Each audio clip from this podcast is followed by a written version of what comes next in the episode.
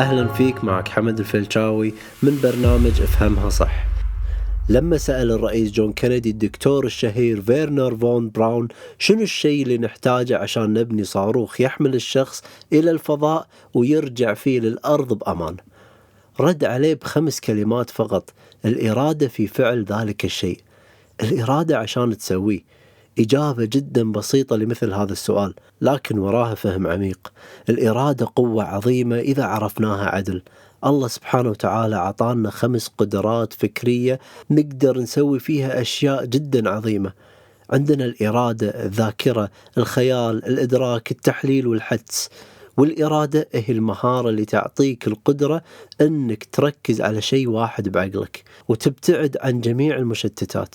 وأنا عندي مثال دائما أذكره حتى ذكرته ببودكاست قديم إن الإرادة مثل المكبر اللي نستخدمه بالمدارس. تذكر لما تأخذ المكبر من حصة العلوم وتروح تحرق فيه الأشياء؟ تأخذ أشعة الشمس وتوجهها وتركزها على نقطة معينة وبعدها تحترق. بالضبط هذه الإرادة. لكن تدري لما تركز على شيء واحد راح تلاقي مشتتات وضغوط خارجية تأثر عليك وتبي تجذب انتباهك. نفس الشخص اللي ممكن يكون ناجح بأكثر من شيء ومو عارف شنو يبي يركز فيه. أنت تقدر تمنع كل المشتتات وتركز على شيء واحد وتعطي انتباهك الكامل. وهذا الشيء اللي تسويه الإرادة هي آه، قدرة عقلية تمكنك من إنك تركز على شيء واحد وتعطيك بعد القدرة على التركيز وتحقيق اللي تبيه. لاحظ لاعبين الجولف الناجحين والمشهورين شنو يسوون؟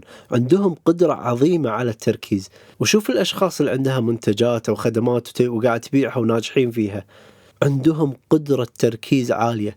وكل هذا يصير من خلال الإرادة. بس السؤال شلون تطور الإرادة؟ شلون تطور هذه القدرة العظيمة؟ أنا راح أجاوبك. في طبعا وايد تكنيكات في وايد أشياء ممكن تسويها. أه الشغلة اللي أنا أبيك تسويها اليوم أنك تقعد على الكرسي أو الكرسي اللي أنت قاعد فيه قلبه وجابل الطوفة وحط نقطة صغيرة لا حد يشوفها شيء بسيط. وكل يوم ركز فيها. كل يوم اقعد تشوفها وركز بهذه النقطة. وأي مشتتات تجيك وخرها ورد ركز على هذه النقطة. أو إذا تشوفها شوي صعبة أو متعبة أبيك تأخذ وردة وتحطها قدامك وتركز فيها بكل تفاصيلها ولا تفكر بأي شيء ثاني إلا فيها. لأن إذا سويت هذا الشيء راح تلاحظ أنك قاعد تطور قوة عظيمة داخلك. ممكن هالتمرينين وايد بسيطين بس صدقني ما تدري إيش كثر فعالين وممكن يغيرون اتجاه حياتك ليش؟ لأن أنت قاعد تركز بشيء واحد وبعدها لما تتعود أي شيء أنت ممكن تسعى له مثلا تحط لك هدف راح تلاحظ إيش كثر عندك قوة في تركيز أفكارك أو طاقة أفكارك حق هذا الهدف. وراح أتكلم عن طاقة الأفكار عن العملية الإبداعية عن هذا كله في الحلقات الجاية.